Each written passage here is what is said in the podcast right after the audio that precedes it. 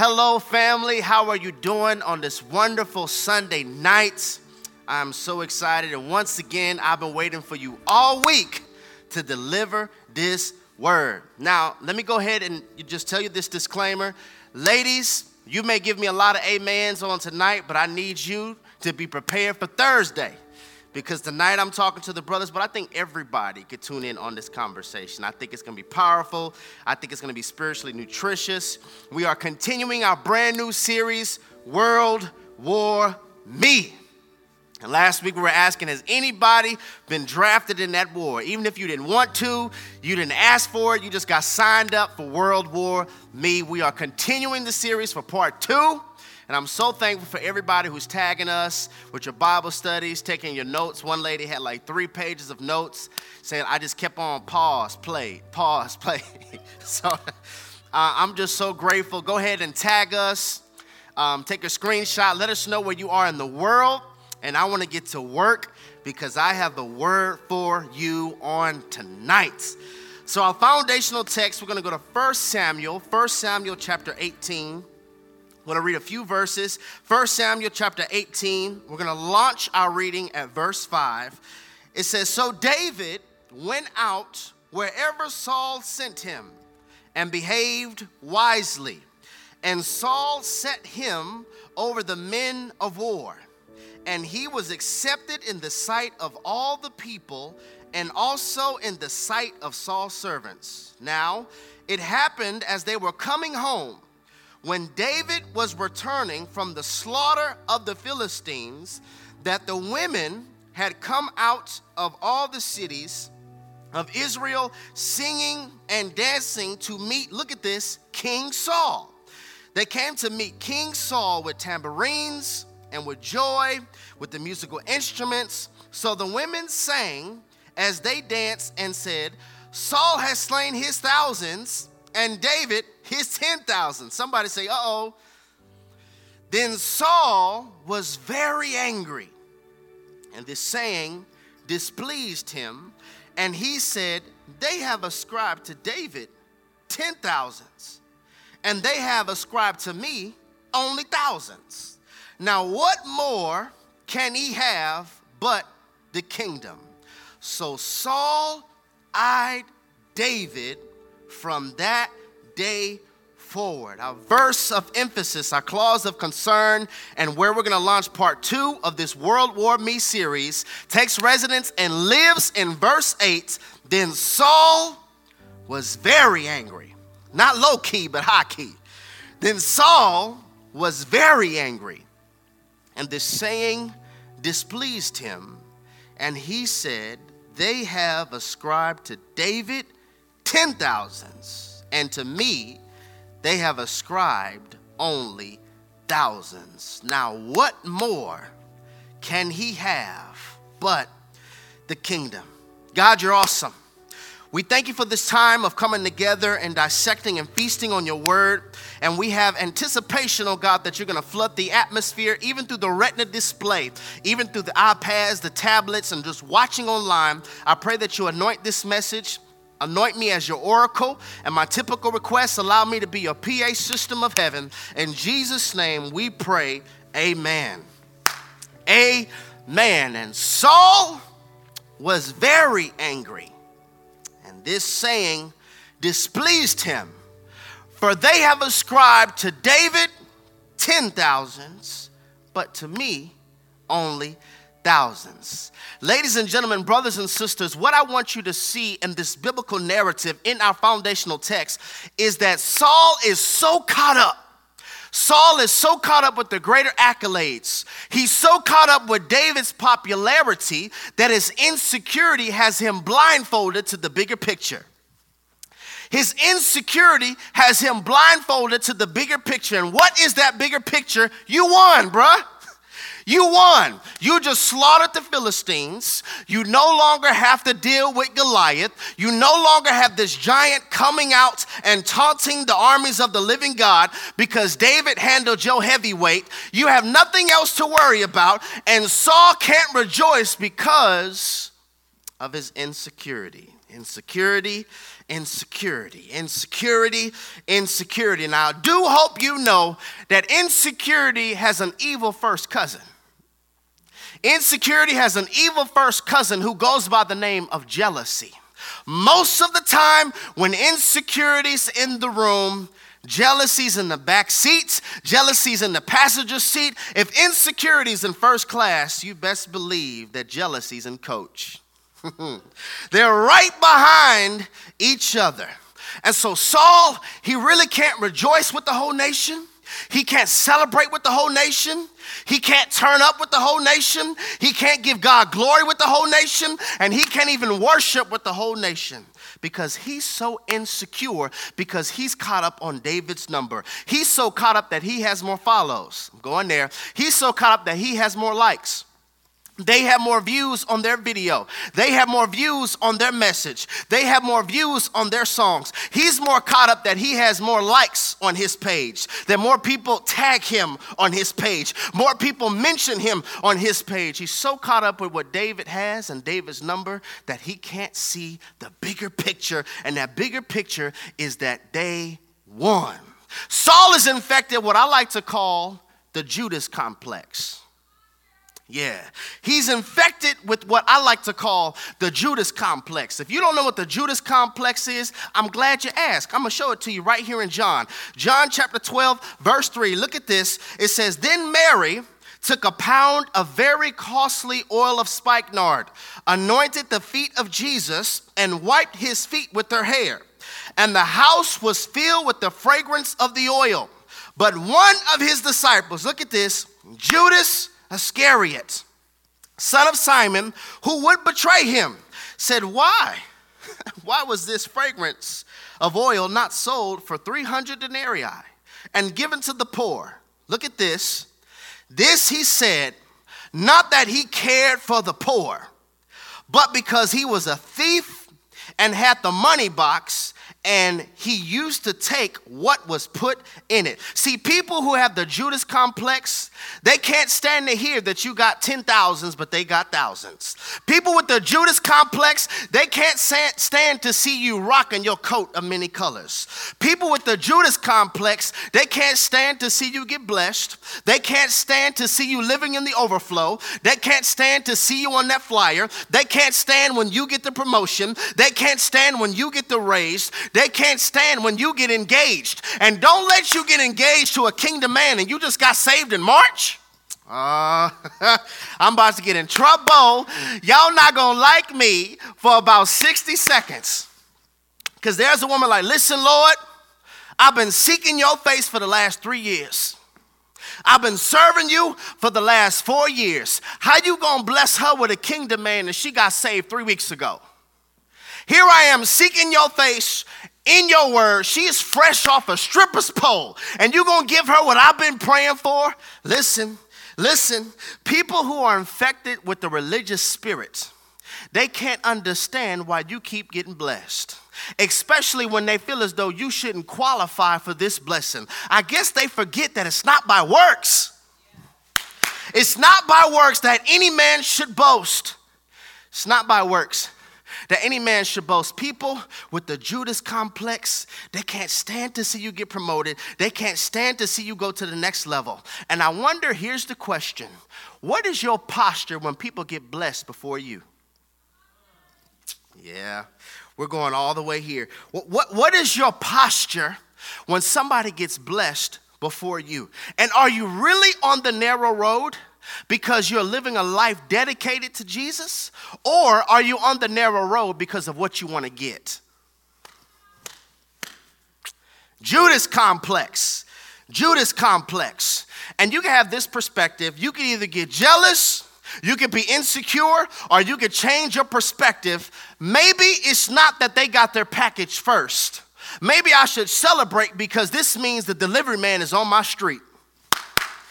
I don't know who that's for. Change your perspective. Maybe stop looking at the fact that they got their package first, but celebrate over the fact that the delivery man is on my street. But before you get too happy and before you drop the running man emoji in the chat, I want you to understand you should not be expecting anything if you're not striving to live by kingdom principles.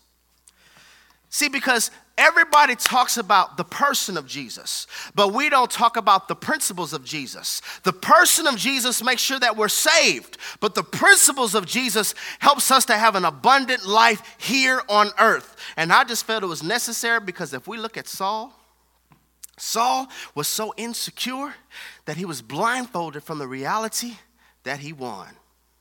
And I just feel it's necessary for part two of this World War Me series.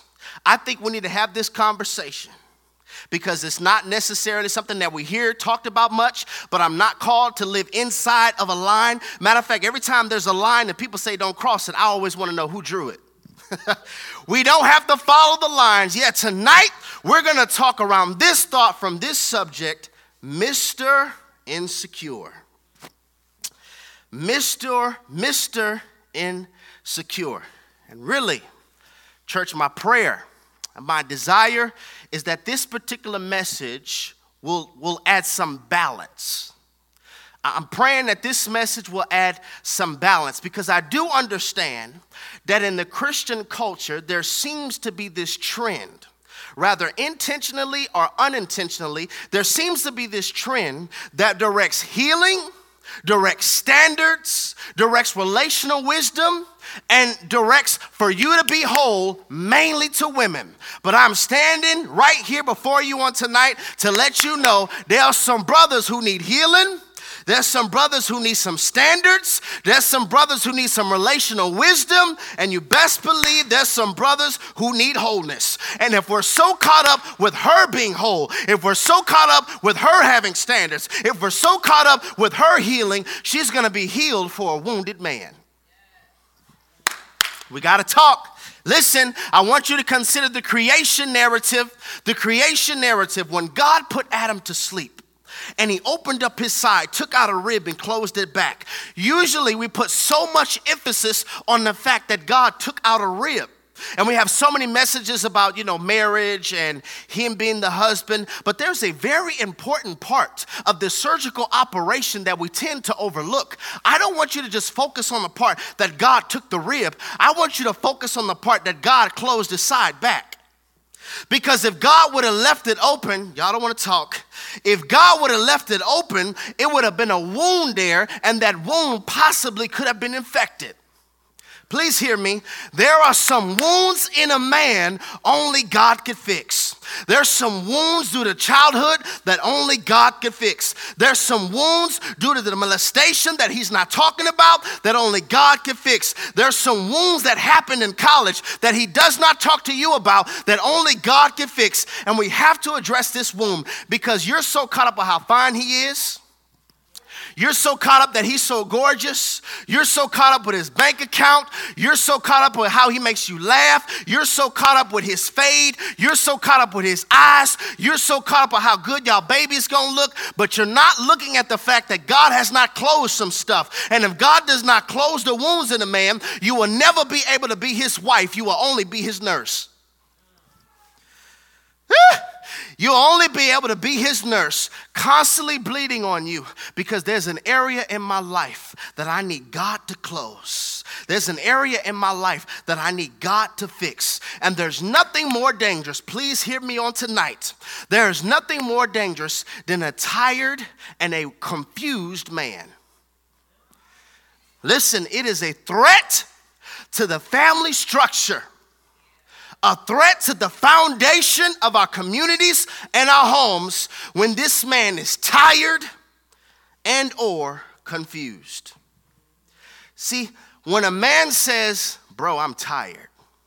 That's a dangerous place for a man to be in for a man to be tired. Now, don't misconstrue what I'm saying. I'm not talking about him being tired because he's lazy and he was playing NBA 2K or Madden all night or Call of Duty. I'm not talking about that. I'm not talking about him saying he's tired because he doesn't want to make the transition from boyhood to manhood. I'm not talking about that. I'm not talking about he's saying he's tired because you're causing for him to step up to a level of maturity that he doesn't want to step up to. I'm talking about when he is tired in his soul weary and exhausted in his heart That is a dangerous place for a man to be in because the way God wired women, you were made to be a helper and a nurturer. And you're probably not going to hear any other man say this, and definitely probably not going to hear them say it from a pulpit. But women, y'all stronger than us. I said it, and I don't feel like my man card is threatened at all. You're stronger than us. For you to know that one of your assignments is to help somebody, you got to be strong to help people to recognize that you have been cosmically created to help. See, you got to understand, you have a baby sitting on your sciatic nerve for months. I'm talking about your ankles swelling up, but you still have joy. There have been women that have no support of a man that had raised all three children of her own. All three children went off to college. A man can't do that. There's a strength that you have. God has wired for you to be a nurturer and a helper. And God has wired for the man to be a leader and a fixer.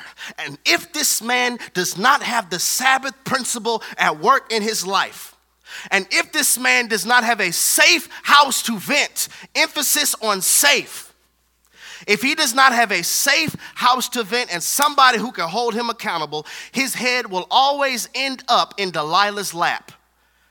Preach, Holy Spirit. I'm trying to help somebody on the night his head will end up in Delilah's lap. There's so much conversation about the spirit of Jezebel. I want to awake your awareness to the spirit of Delilah. It is not always a woman. The spirit of Delilah is when there is a spiritual attack on the area of your strength, the area where you're strong.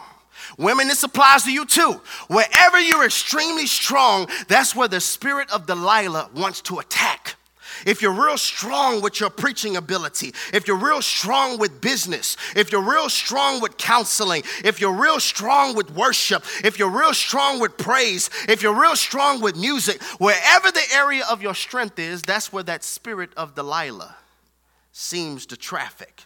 And I just begin to wonder how is it such a strong man, such a strong man, kept on laying his head in Delilah's lap? And if you read the story of Samson and Delilah, it's revealed in the story. The number one thing Delilah kept on saying was, Samson, wake up, the Philistines are upon you. Samson, if you love me, Samson, wake up, the Philistines are upon you. Samson, wake up, the Philistines are upon you. Samson, wake up, the Philistines are upon you. Why does she have to keep on saying wake up? It's because he was asleep. he kept laying his head in her lap. And I'm like, for the life of me, why do you keep laying your head in the place that keeps you in war? You keep laying your head in a place that keeps you in war. Don't you see, brother? Every single time you go to sleep, she keeps saying, Wake up, the Philistines are upon you. This is a woman who keeps you engaged in warfare. This is a woman, every time she texts you, your lust begins to go on warfare. Every single time she comes around you, your anger seems to go on warfare. I'm talking about somebody who activates your sinful nature. How did he keep ending up in this place is because when you're tired, you do not use logic. When you're tired, you do not use logic. Prolonged tiredness. Prolonged tiredness is one of the tactics of the enemy. If I can't take them out, oh, I'm going to wear them out. Because hell knows it's dangerous for the leader for the head to continuously be tired because you cannot be spiritually aware and tired nonstop. You cannot be continuously mentally exhausted and spiritually alert at the same time. Because when you are tired, when a man is tired, he will confuse beds, but they're really bondage. That's not a bed, that's really bondage. When a man is tired, he will confuse bondage with beds. That, that weed that you keep smoking, bro, that's, that's not a bed. That's not gonna give you comfort, it's bondage. That woman that you keep going to every night, that's not gonna give you comfort, it's gonna give you bondage. That Budweiser, that Heineken, that vodka, that beer that you keep on drinking, trying to escape your reality, that's really not a bed, that's bondage. The porn room that you keep going in because you just need a break because you do know pornography seems to be the safe Christian sin, right? not gonna get STDs, not gonna get nobody pregnant, but you're gonna pollute your mind. It's not a bed, it's bondage. When a man is tired, he doesn't use logic. And so, this is the danger about this, especially for men. Because if you're called to be a fixer, a man is going to try to fix the problem in his soul. And so what we end up doing is we try to fix the problem with third party with third party offers instead of the original manufacturer. Because I'm made to be a fixer. So when something's wrong, I'll try to fix it, but the problem is we'll try to fix it with third party offers instead of going to my manufacturer. Insecurity. See, you know what reason why a lot of men are tired? Because we keep lying. you know why we're tired? We keep lying. And I'm not talking about lying about where you been and why you took so long. Where were you? Where were you? Why you smell like perfume? Uh-uh. I'm not talking about that. That's a whole nother sermon. Somebody say a whole one. That's a whole nother sermon. I'm talking about um, when you keep lying by saying this. I'm cool. I'm straight. I ain't even tripping over that. Man, I'm good. You're lying over the fact that you're hurt. See, when, when, a woman is hurt, for the most part, now there, there's other selective cases, but when a woman is hurt, she gonna cry, she might scream, she might yell, she might even break a dish, She's gonna tell her girlfriend about it. She'll be the first one to book a pre-marital a marital counseling session. She'll be the first one to get counseling. She'll get therapy. She might even post about it. She'll have it in her ING story about how pissed off she is. She may even write it down and cause that pain to be a New York bestseller. she will write it down. You know why? Because God has manufactured for the woman to push. God has manufactured for the woman to push things out. You have been wired to give birth. Nothing can sit on the inside of you for too long. Eventually, it's going to come out. There may be something that happens, and for a season of her life, her life is adjusting to what has happened. Her life is adjusting due to what she's carrying. But after a while, God has wired for you to push that out. That's how God has wired women, but He hasn't wired men like that. Has not wired men like that. We lie. I'm cool. I'm straight. I'm good. And so what happens is we have a lot of men who are silently struggling with depression, struggling with suicidal thoughts. Because anytime we repress, it causes for us to get depressed, which creates an atmosphere for the enemy to let us be oppressed. Did y'all hear what I just said? Anytime we repress, it will always cause us to get depressed, which creates an atmosphere that's conducive for the enemy to cause us to be oppressed. Because you're not talking. You're not talking, you're not letting it out. And you know what's crazy? People will actually begin to treat you out of the lie you live. so you'll be wondering, man, nobody call me. Don't nobody check on me. During this whole pandemic, ain't nobody reach out and check on me, ain't nobody call me. You know why? Because a lot of people believe the lie that you keep presenting. They believe you cool.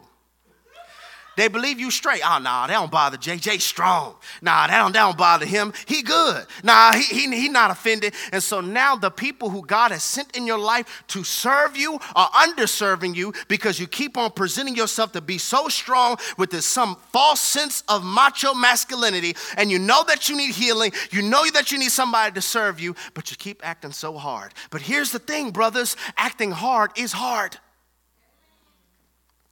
Acting hard is hard. You got to talk. You are talking, but you keep lying. And the people are starting to treat you off the lie that you keep presenting. And then you wonder why there's something wrong in your soul. It's because no one could serve you right because you're telling people that you don't have a headache, but you're having headaches every night. So now I can't give you the right prescription because you're not telling me your true symptoms and your true condition. Talk show you this in the Bible. Look at this. James chapter 5. James chapter 5, verse 16. It says, Confess your faults one to another and pray for one another that ye may be healed. It's saying, listen, there, there's, there's a healing that happens when you talk. We said this in the Try Me series. The mouth is the ventilation system of the heart. And a lot of us, your communication has clogged arteries because you're trying to act so hard. And so there's an area in your life, and you're literally having heart attacks. There's stuff that's attacking your heart because there's nobody who could serve you. You're not venting. It, it's, it's almost like I'm allowing the enemy to keep on hitting me because I have an inflated heart. Something happened, you ain't talk about it. She left you, you never talked about it.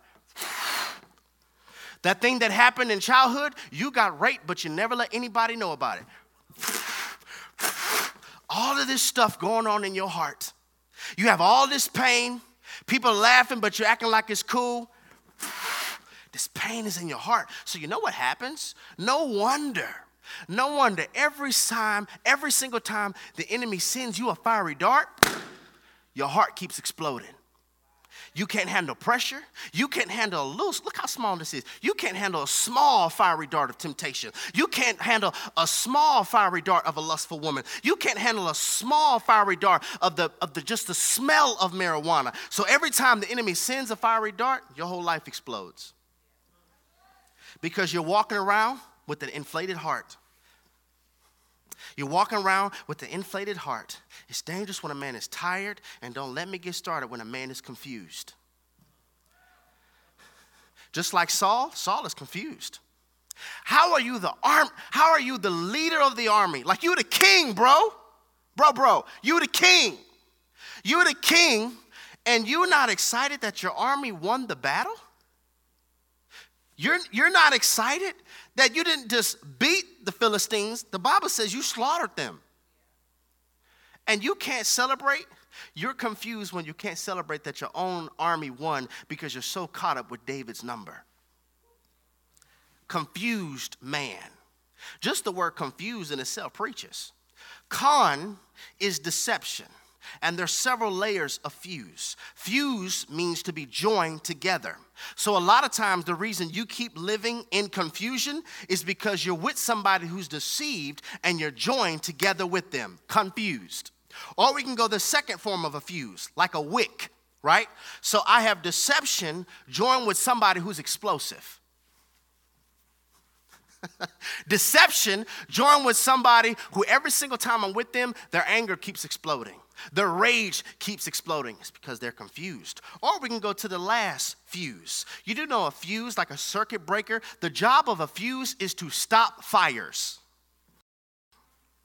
This is why every single time you're with the confused man, it stop your fire of your purity. It stop your fire in prayer. It stopped your fire in worship.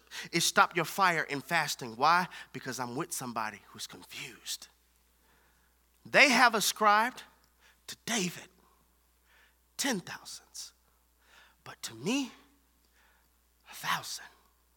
And so you probably listen like, okay, um, what's the importance of talking about insecurity with men. Mrs. Men, Mr. Insecure. Ladies, I'm telling you, Mrs. Insecure, I might need Miss Flowers to help me with that one because that one's going to be hot. But right now, we have to talk about the insecurity in men because you have to understand this. Insecurity in that leader, insecurity in that man is providing static with the way we father, it's providing static with the way we love, static with the way we communicate. Static with the way we lead, static with our vision, static with our obedience. And I can't obey God because insecurity is that antagonistic co pilot that keeps trying to cause me to land when God wants me to descend, ascend. So I'm struggling on the inside because I have all of these things on the inside of me. I have all of these insecurities. And before you log off and say, you know what, this ain't for me, first of all, I'm a woman and I'm not insecure. My confidence on fleek. If you don't know what fleek means, that means like good. My confidence on fleek. I'm good. Listen, listen. Anytime God sends one of his anointed oracles to deliver a word. Please be attentive because I'm understanding the methodology of God is he always gives us the content before the test. See, a lot of people believe when they go through stuff, oh, God's testing me. Oh, that's what it is. God is testing me. Nope. When God sends you a test, it's because you already know what to do. I'm just trying to give you a message so that if you hit this season, you can have an open book test. Just come to part two of the World War Me series. it may not be your issue, but what if, it's your, what if it's your unborn son's issue? It may not be your issue, but what if it's your nephew's issue? It may not be your issue, but what if it's your future husband's issue? And the reason I felt the need to talk about this insecurity, because you may not have it right now, but what you're going to do when God takes you to the next level. A lot of us are content right now. You feel as though, yeah, I'm good. See, you're good because you're around, you're surrounded by bottom feeders. But what about when God takes you higher because your gift will put you in the room with great men? And you're not really great if you're surrounded by great and you're no longer great. So, yeah, you may be killing it right now with your vocals. But what you're gonna do when God allows you to be in an atmosphere when everybody's killing it with their vocals? Are you still secure? So I, am trying to give you this word because a lot of us don't even recognize that you don't know what's coming next. And see, if I never trust God enough to jump in the shallow end, surely I won't trust God enough to jump in the deep end. What if I told you that the reason a lot of us are insecure is because you never take risk? You never take risk. In the word insecure, I see the word cure. In the word insecure, I see the word cure. You're cured by each jump, you're imprisoned by each excuse. You're getting this. If God tells you to jump in the shallow end and you do it, the next time he tells you to jump in the deep end, you'll do it because you're cured by each jump. You're imprisoned by each excuse. Gosh, I hope y'all are getting this. See, trust grows when I jump in. Insecurity grows when I hesitate. Trust goes when I jump in, I take the risk, I have the faith, and I see that God keeps on coming through clutch. Trust grows when I jump in, insecurity grows when I hesitate. When I hesitate. Now it makes so much sense. Well, I understand God wants us to have swift obedience because when you hesitate, you'll talk yourself out of it. Just like that one time I was on this high diving board, I was about to jump off this diving board in the pool. Some people, they would just go up, jump, jump. When it came to me, I was like, okay, hold up, hold up real quick. It's kind of high. Does it have a little bounce? Woo, it's high. Hey, is, is the water cold? I don't know, man. I'm probably gonna get the. The more you hesitate, the higher your insecurity is. Hesitation then leads to procrastination, and procrastination is based on the belief that the opportunity will always remain. Whew. Procrastination is based on the assumption that the door will always remain open. You don't know if you have this opportunity later. So, a lot of us have these insecurities, and God wants us to have swift obedience. No more hesitation, swift. God wants to wash us from hesitation. I believe there are four ways that God washes us. Y'all ready?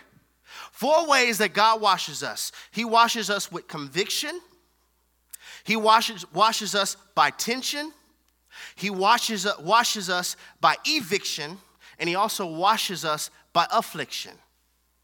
Conviction, tension, eviction, and affliction. Okay? Conviction is God's way of saying, This is not like me. Tension is God's way of saying, this is not from me. Okay? Eviction is God's way of saying, this or they are keeping you from me. And affliction is God's way of bringing you closer to me. Did y'all get that? The way God washes conviction, tension, eviction, or affliction. Listen, conviction is not guilt, shame, or condemnation. Those come from hell. That doesn't come from God. If you're listening to a message and you're getting convicted, conviction is from God. Guilt, shame, all that, that comes from hell. Conviction comes from God, and that's God's way of saying, listen, you're a son of God, you're a daughter of God, but the way you're behaving, the way that you're living is not conducive with your profession.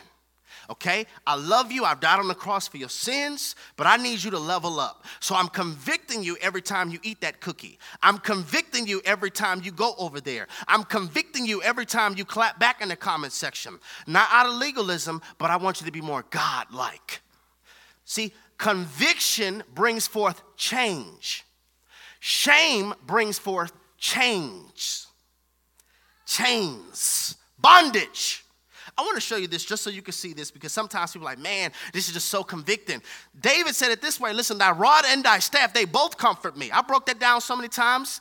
The rod is correction. And he said, That brings me comfort because there was a time I would do my own thing. You didn't even bother me. You didn't really say nothing to me. Have you ever went to the club and you felt nothing? I mean, you would just fornicate and feel nothing. You would just get high and feel nothing. Now, when you want to do it, instantly there's this war. That's that conviction. So that, that rod, it gives me comfort because it lets me know I'm yours. It lets me know that you're mine and I'm yours. But let's look how Paul put this, okay? I want us to see this. 1 Corinthians chapter 7. 1 Corinthians chapter 7, verse 8. It says, For even if I made you sorry with my letter, I do not regret it though. I did regret it, for I perceived that the same epistle made you sorry, though only for a while. Now I rejoice not that you were made sorry, but that your sorrow led to what's that word? Repentance. For you were made sorry in a godly manner, that you might suffer loss from us in nothing. For godly sorrow produces repentance, leading to salvation, not to be regretted. This is so powerful. Listen, but the sorrow of the world produces death. For observing this very thing, that you sorrowed in a godly manner, what diligence it produced in you? What clearing of yourself? What indignation? What fears? Not talking about being terrified, but reverence of the Lord. Um, what desire, what zeal, and what vindication. And all things you proved yourself to be clear in this matter. So, what is Paul saying? Like, listen, I know it hurts you, but it made you get right. That conviction that you felt, you could be feeling it during this message, is God saying, hey, hey, hey, hey, I'm not trying to make you feel bad. I'm just trying to let you know there's another level I want you to get to. You're made for more. And so Paul is saying, listen, I understand that the conviction bothered you, but look what it produced in you. Conviction. And when you don't understand this reality, conviction feels like an attack. They preaching at me. Let me send him a message. Uh, I don't appreciate that you said because you feel convicted. And you confuse that conviction as condemnation. But there's no condemnation for those that are in Christ Jesus. Conviction. Second one, tension. I talked about that a few weeks ago. But the easiest way I believe we could define tension is when we are about to run a spiritual red light. What do y'all do when y'all see the lights yellow? when it's yellow, do you like, I'm gonna floor it? Or do you like, no, I- I'm gonna slow up?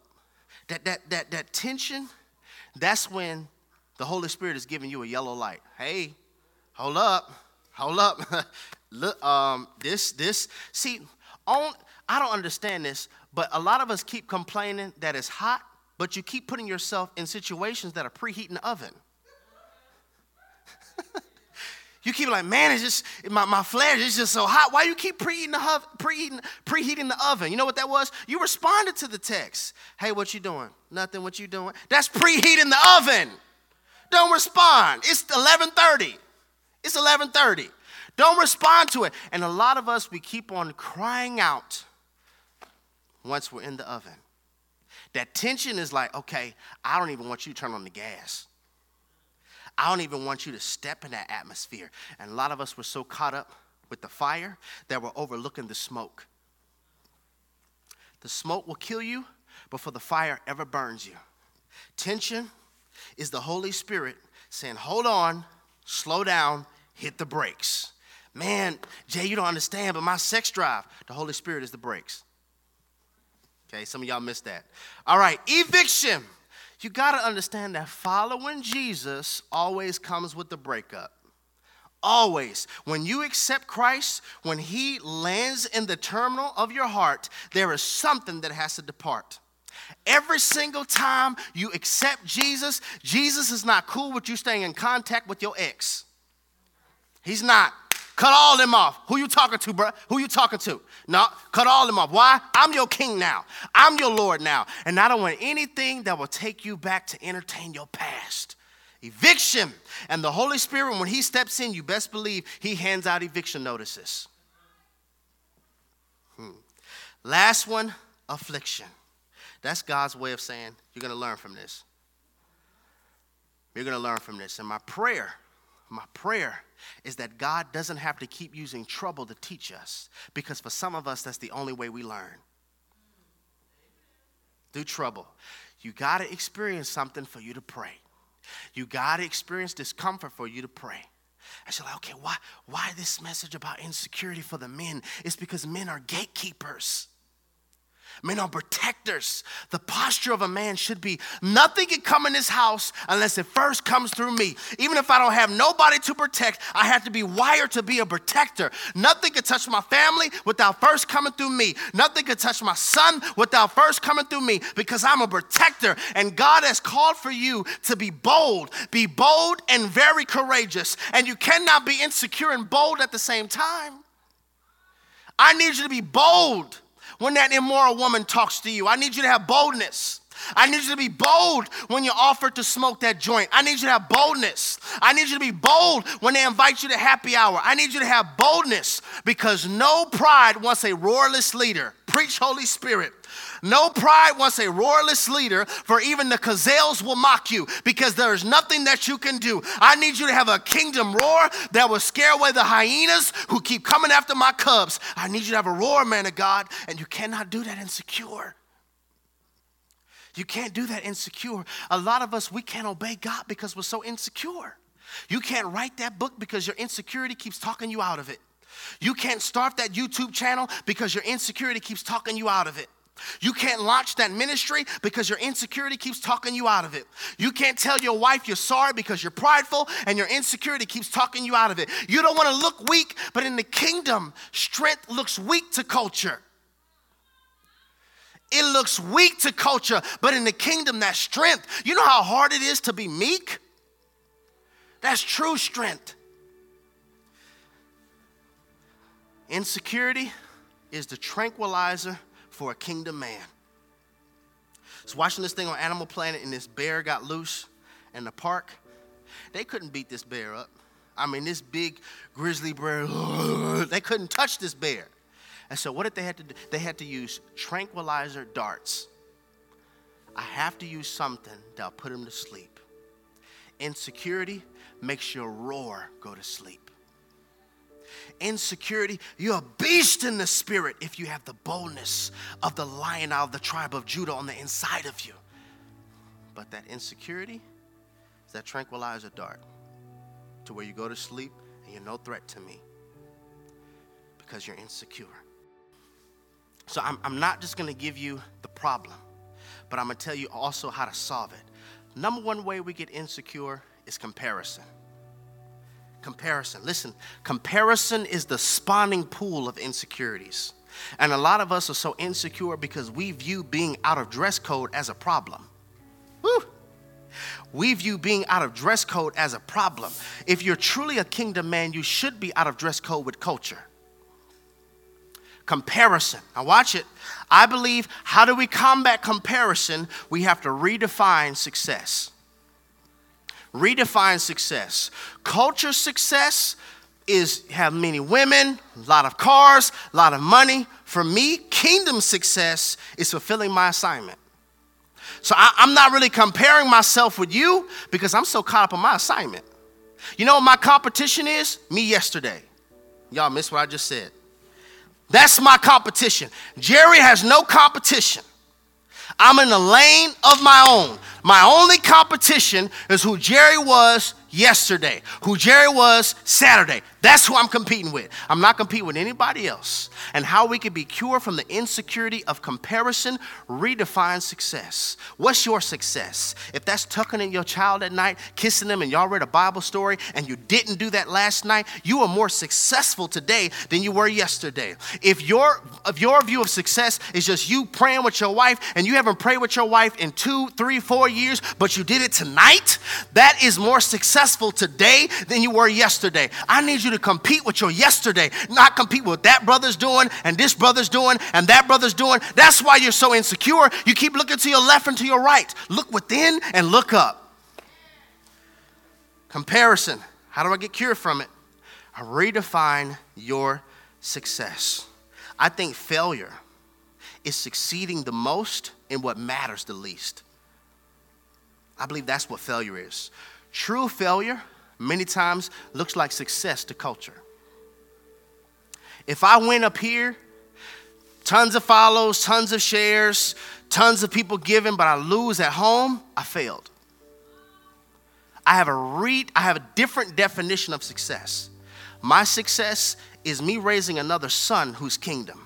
My success is loving my wife like Christ loves the church. My success is having my daughter see the presentation of God first because fathers are the point of reference to God. And for her to see how loving I am, how gentle I am, how loving I am to her mother, that is my form of success. So I can care less about numbers. I can care less about subscriptions. I thank God for the width. I thank God that He's allowing us to reach others. But at the end of the day, my success is at home.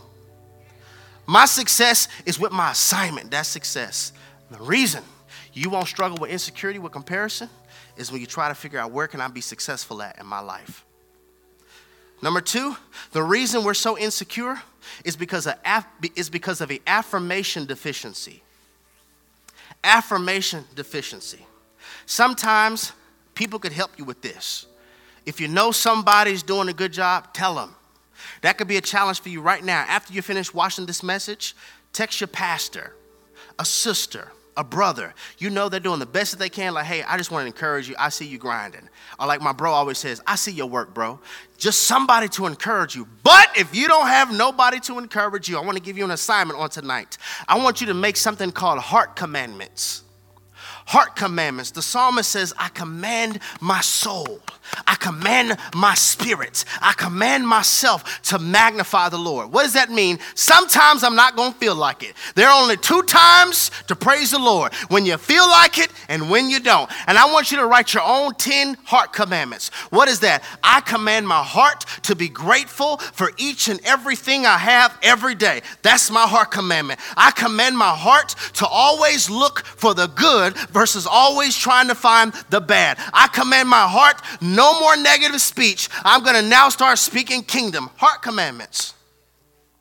Affirm yourself, encourage yourself. If nobody else is going to encourage you, you have to encourage you. Anybody who's ever seen me work out or work out with me, I'll be talking to myself. Have you noticed champions do that? They talk to themselves. I'm looking at Floyd Mayweather, like documentaries. I'm the fastest. I'm the prettiest. Can't nobody stop me talking to himself. Muhammad Ali, he's gonna get in trouble now that he got in the ring with me. I done wrestle with an alligator, toss it with a whale. He's confident in himself because he's speaking over himself. This is a principle that works for sinner or saint. Speak over yourself, encouraging yourself. Affirmation deficiency. Number three, so good. You know why we're so insecure? Poor preparation. Poor preparation. Of course, you're insecure and you haven't studied. of course, you're insecure and you're not being diligent. Of course, you're nervous about taking that test when you didn't study at all. When I'm up here, many times, and I feel as though I did not study like I should, I'm like, Holy Spirit, take over. Holy Spirit, have your way. But here I discovered here's the benefit for me. If you live in the overflow, you'll never get nervous because I, I don't do this just because I got to preach. I was doing this when I didn't have to preach. So even if I didn't prepare notes and come before you all, I live in the overflow. When you live in the overflow, you have more confidence, not in yourself, but in your God. This is why Jesus said, when you stand before them and you don't know what you're going to say, fret not what you're going to say because the Holy Spirit is going to speak through you because I live in the overflow. But naturally, this is something I want you to take. Study yourself full, pray yourself hot. Study yourself full, pray yourself hot. This is why I don't really have to just stay stuck looking at my notes because I studied myself full and I pray myself hot. And a lot of us are very insecure. You don't study. You don't strive for excellence with anything. Half effort. Don't give 50, don't give 60, don't give 90, give 120. Give your best. Maybe you're insecure because you're not practicing, you're not training, you're not striving to grow. And so you're so insecure because there is no forward activity in your life. Poor preparation. And last one the reason we're so insecure, we don't see the big picture. We don't see the big picture. Saul was so insecure and so caught up with the fact that they were ascribing to David ten thousands that he missed the big picture. You won. You're the first king over Israel, and you won. You didn't just win, but the Bible says you slaughtered the Philistines. Insecurity will have you feeling like you're losing when you're winning. Beautiful wife, beautiful husband, your health and strength, and you just feel this depression on the inside of you because insecurity has you focusing on the wrong thing. And whatever you magnify on will always be made bigger. And the reason you don't feel as though God is blessing you, you don't feel joy, you don't feel contentment, it's because you're looking that David has ten thousands, but you're not looking that you're the king over this nation and you just slaughtered the Philistines. So I pray, God, help us to understand that you are the one that gives us security not a dog, not a gun, not an alarm system. True security is found in you. And let us, oh God, not be so caught up with what other people are saying, how many views they got, other subscriptions that they have, how many likes they have, and all of the mentions of their name, that we forget the most important thing you know our name.